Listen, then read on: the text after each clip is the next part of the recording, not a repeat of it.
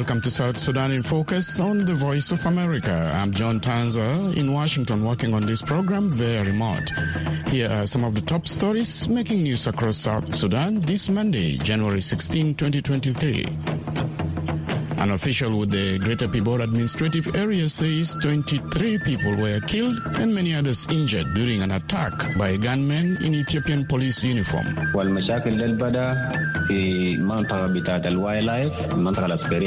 The attack happened at a place near the wildlife force. They killed nine people from the local community. And Americans commemorate Martin Luther Day.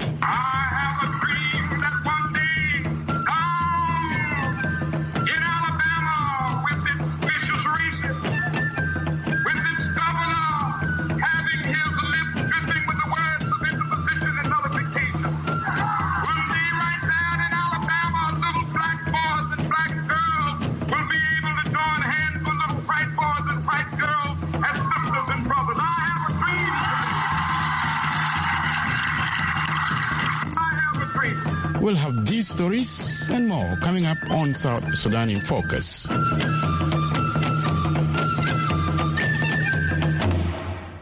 Authorities in the Greater Pibor administrative area say at least 23 people were killed and dozens of others injured at Nyati village over the weekend after an attack by armed men wearing Ethiopian police uniform. The information minister for the Greater Pibor administrative area is accusing Ethiopian security forces of meddling in South Sudan intercommunal conflict. Manyang David Mayar reports for VOA from Juba. Reached by phone from Pibor, Abraham Kelang, the information minister for the Greater Pibor administrative area, says the assailants attacked village of Nyat early Saturday, killing at least 23 people.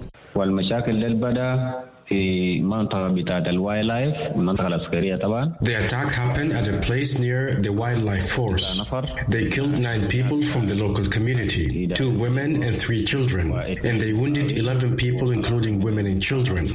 500 people have been displaced to the headquarters of the county which is Jebel Boma County. Kelang says 14 attackers were also killed during the fighting. He says some of the assailants were wearing uniforms identified as that of the Ethiopia National Police. The government of Greater Pibor administrative area is raising this concern to the national government to tell us why Anwar Kanwer of Ethiopia are interfering in an internal conflict in South Sudan, and that its chief administrator, Lukali Amir, has gone to Juba to meet with officials in the national government. South Sudan in Focus tried contacting the Ethiopian embassy in Juba without success, as the ambassador is said to have traveled to Addis Ababa, Ethiopia. A political affairs officer at the embassy declined to comment, saying she is not authorized to speak to the media. In April 2016, the Ethiopian government says at least 208 people were killed when the Murle from the Greater Pibor administrative area allegedly attacked villages in Ethiopia and abducted at least 125 children and 2,000 cattle. Since then, cross-border attacks have continued between communities along the border between South Sudan and Ethiopia. In March last year, Ethiopian ambassador to South Sudan, Nabil Mahadi, called for an end to the cross-border attacks. Kelang says since that time, there have been fewer attacks by the Murle in South Sudan. The youth of Pibor have continued to have some clashes with other youths from other South Sudanese communities, Nuer and Dinka, who are in this country. And these are some of the many issues we are working on. We are working hard to stop these clashes between the youths. Last month, youth from parts of Jonglei State attacked villages in Greater Pibor administrative area, killing and wounding an unspecified number of people and abducting dozens of women and children. Nicholas Haysom, a special representative of the United Nations Secretary General and head of the UN mission in South Sudan, says the mission helped rescue 68 children and women who were abducted during the clashes. Haysom says intercommunal violence poses a threat not only to the livelihoods of South Sudanese, but could derail the implementation of the 2018 peace deal. For VOA News, I'm Anyang David Mayar in Juba.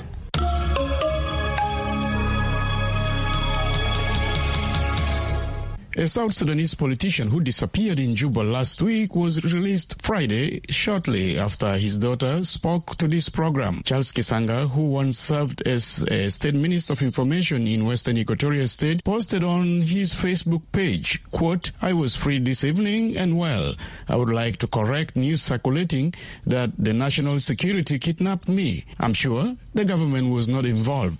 I will make a full statement when I'm given the protection and permission of the government to do so. End of quote. He told this program he was picked by hired soldiers but declined to provide details.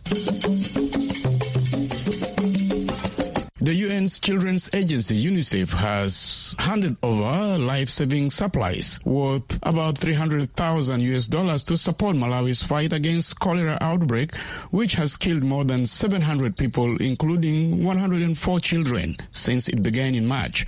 Lamek Masina reports from Blantyre. The supplies include acute watery diarrhea kits, high performance stents, antibiotics, and other medicines and medical supplies. The donation follows Malawi President Lazarus Chakwera's December 5 declaration of a public health emergency and appeal for local and international support in the fight against the cholera outbreak. Rudolf Schwenk is the country representative for UNICEF in Malawi. We will continue to support the Ministry of Health to scale up the cholera response. And we fully appreciate the tireless efforts from frontline health and community workers to manage the influx of cholera cases. With more than 6,200 children already affected and more than 100 deaths, the spread of this outbreak is a threat to the health and well-being of children. UNICEF says it secured the supplies and chartered a special flight to Malawi with support from the European Civil Protection and Humanitarian Aid Operations. Statistics from the Public Health Institute of Malawi show that as of Thursday, the disease had killed 773 people, including 104 children and resulted in 23,217 cases since the outbreak started in March last year. Maziko Matemba is community health ambassador in Malawi. He says the supplies come at a time when Malawi is in critical need of them. This call upon on government and uh, its key stakeholders to find a mechanism on how to prepare emergency of this nature because they, they will be keep on coming. Cholera is an acute diarrheal infection caused by ingesting food or water contaminated with bacteria. The disease affects both children and adults, and if untreated, can kill within hours. The Malawi Ministry of Health says the fatality rate of the outbreak is now at 3.33%, much higher than the recommended 1% global threshold. Lamek Masina for VOA News, Blantyre, Malawi.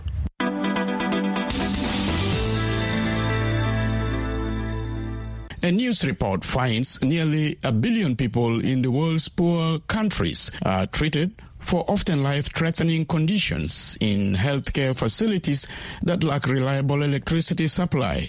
A joint report by the World Health Organization, the World Bank, and the International Renewable Energy Agency entitled Energizing Health, Accelerating Electricity Access in Healthcare Facilities has just been issued. Lisa Schlein reports from Geneva. Health officials say electricity access in healthcare facilities can make the difference between life and death. Heather Adair Rohani is acting unit head, air quality, energy, and health at the World Health Organization. She says it is critical that healthcare facilities have a reliable, always functioning electricity supply available. Imagine going to a healthcare facility with no lights, with no opportunity to have a baby warmer functioning, to have medical devices uh, functioning and powered at all the time. It's absolutely fundamental that we have this electricity. This is often overlooked infrastructure aspect of healthcare facilities that are is desperately needed to continue to provide care to those most vulnerable populations in low and middle income countries. The report finds more than one in 10 health facilities in South Asia and sub Saharan African countries lack any electricity access. It adds power is unreliable for half of all facilities in sub Saharan Africa. It notes electricity is needed to power the most basic devices such as lights and refrigeration, as well as devices that measure vital signs like heartbeat and blood pressure. It says increasing the electrification of healthcare facilities is essential to save lives. Adair Rohani adds it is important to maintain these systems once they are installed to ensure their reliability and functionality. How reliable, decentralized renewable electricity in healthcare facilities could really ensure the resilience of climate change for healthcare facilities so that they can provide care in, in the most dire circumstances and, and provides emergency preparedness so that, yes, indeed, when there's a hurricane or floods or what have you, they still are able to have some form of power to provide emergency care as needed. Authors of the report say healthcare systems and facilities increasingly are affected by the accelerating impacts of climate change.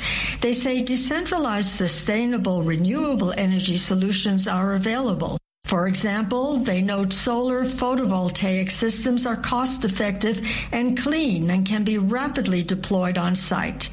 The authors say building climate resilient healthcare systems can meet the challenges of a changing climate while ensuring the delivery of quality healthcare services. Lisa Schlein for VOA News, Geneva.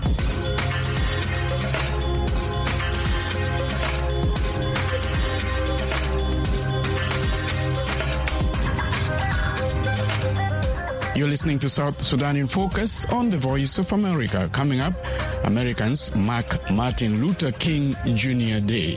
Find out why.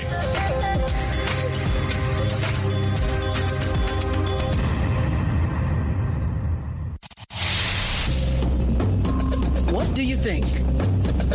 People speak out on important questions. The question today What are you thankful for? I'm thankful for life. The fact that I am able to live a full life and be able to do the kind of things that I want to do.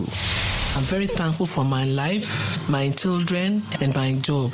My job helps me to get money. I'm very, very thankful for that. I thank Allah for my life and for my parents. I'm grateful because I've attained at least education. Uh, the education is going to help me get a job and get other opportunities in life. I'm thankful for my family, my friends, my husband, my children, and all the lovely friends of mine who have been helpful to me. What do you think? A daily discussion of important questions from VOA.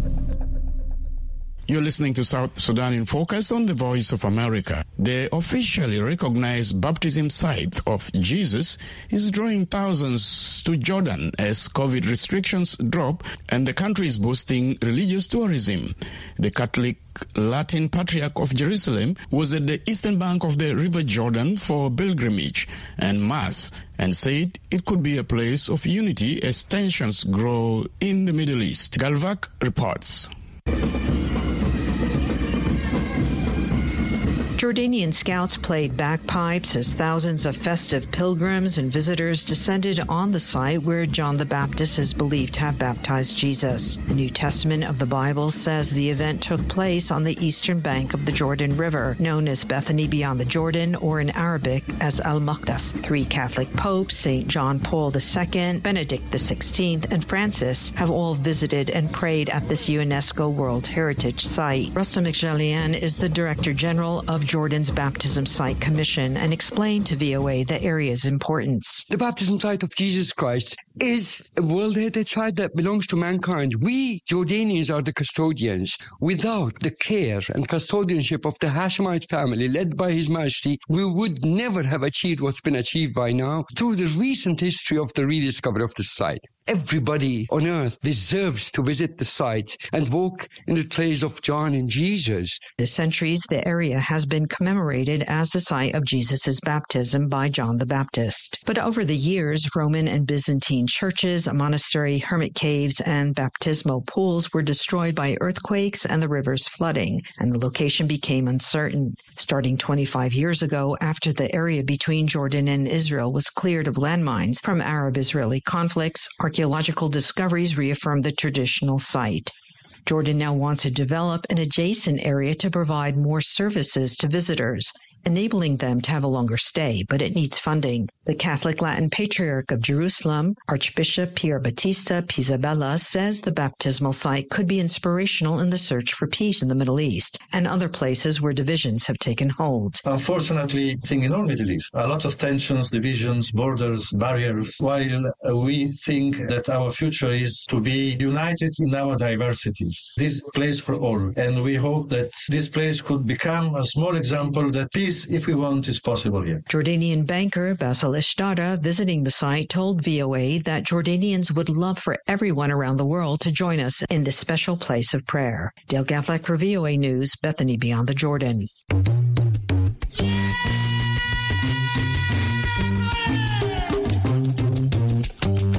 More than 2,700 world leaders will seek solutions for multiple global crises when they convene at the World's Economic Forum at the World's Economic Forum's annual meeting this week. Lisa Schlein reports from Geneva. This auspicious gathering includes 52 heads of state, leaders in business, finance, and culture, as well as humanitarians and members of civil society from 130 countries. More than 5,000 Swiss Army soldiers will be on hand to guarantee security and ensure any protests do not get out of hand. The theme of this year's meeting is cooperation in a fragmented world. After emerging from three years of pandemic isolation, delegates once again will be meeting in person. During the week, they will address critical political, economic, and social issues that demand urgent attention. Klaus Schwab is founder and executive chairman of the World Economic Forum. He says this personal interaction will create the necessary level of trust to bring people One of the root causes of this fragmentation is actually a lack of cooperation. This in turn increases fragmentation in society and leads even more to short-term and self-serving policy making. It's a truly vicious circle. Schwab says the erosion of trust between the government and business sectors must be stopped. He says cooperation must be reinforced and conditions for a strong and durable recovery created. Managing Director of the Forum, Mirek Dušek, says world leaders will be encouraged to work together on such interconnected issues as energy, climate, and nature.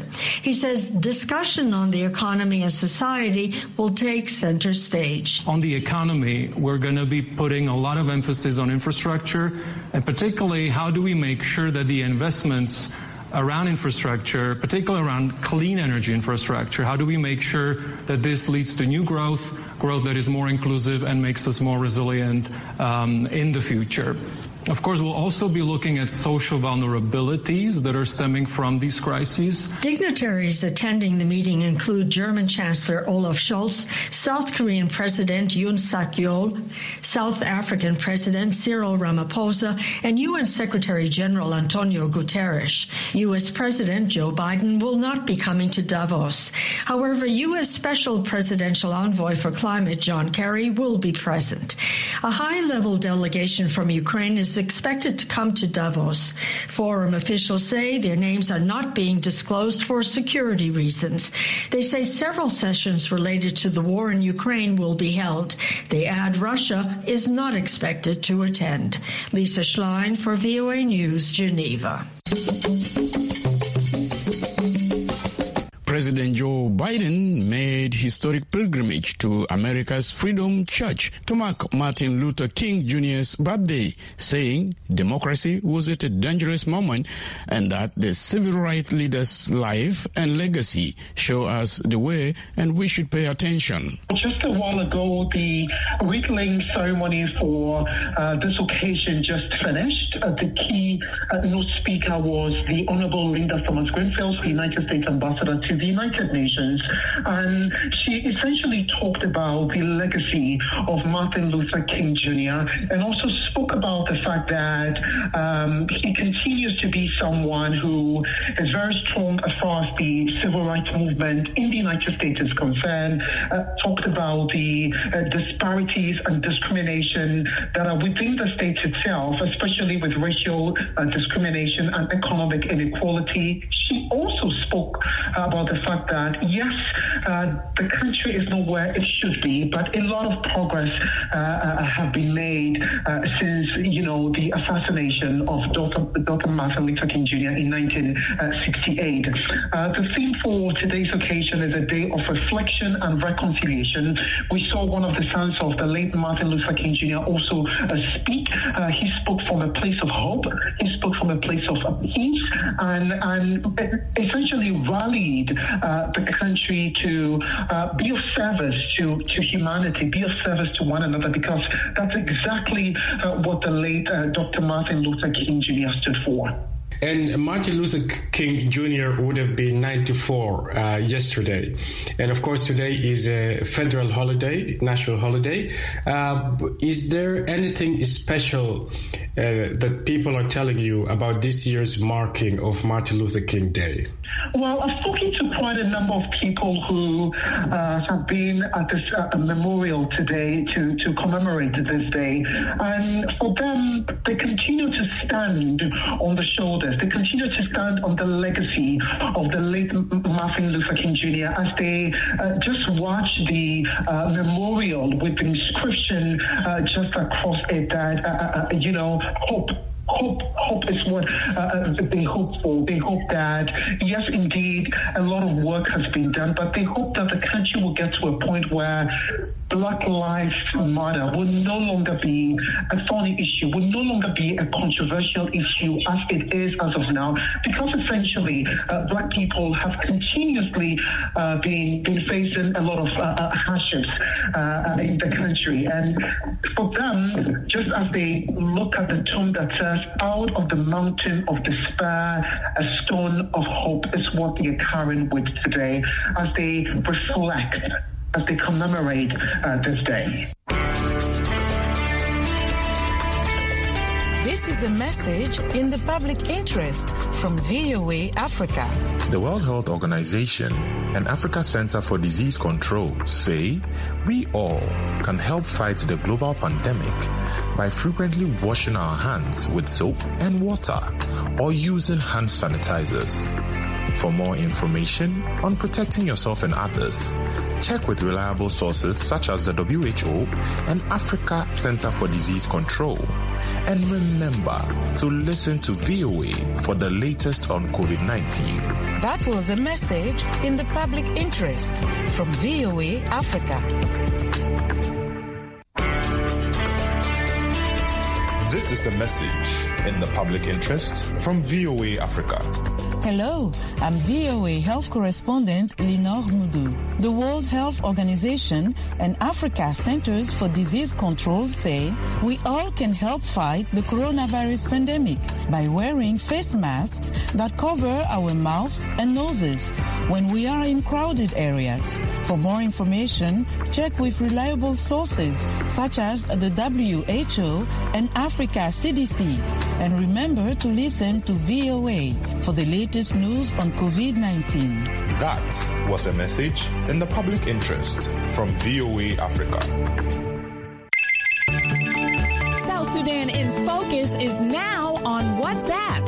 Us a message on plus one two zero two six three zero eight zero one one.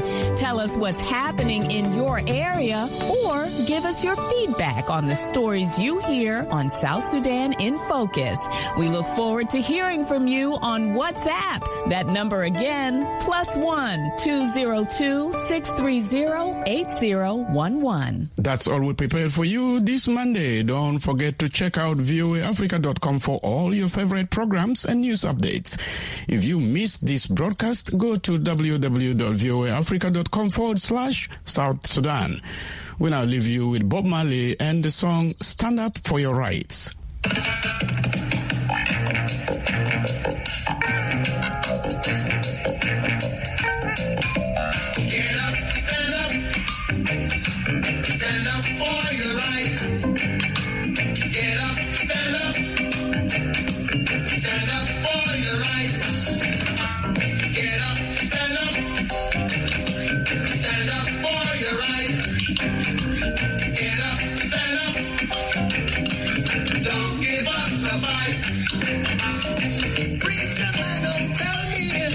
Heaven is under the earth.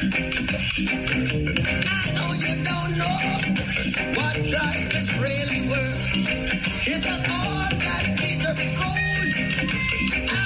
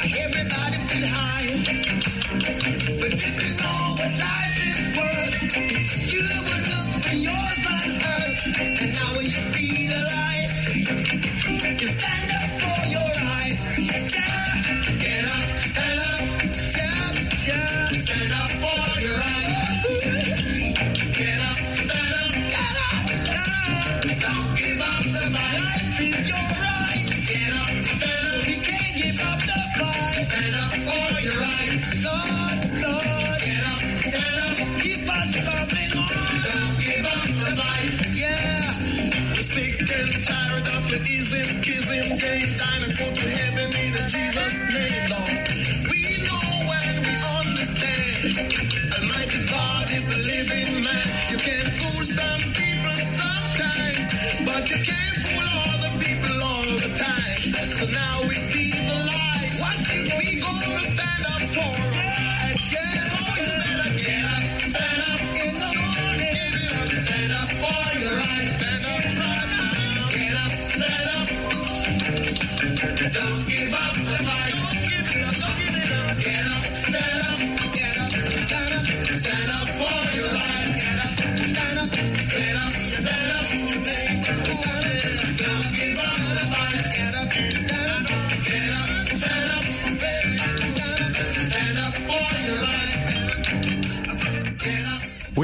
listening to Bob Marley and the song Stand Up for Your Rights.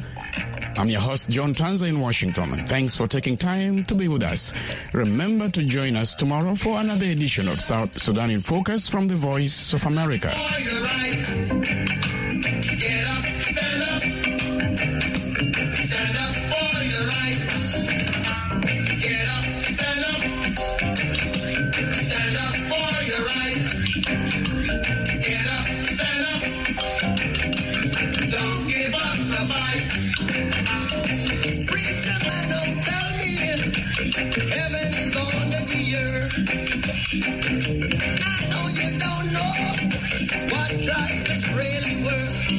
It's a all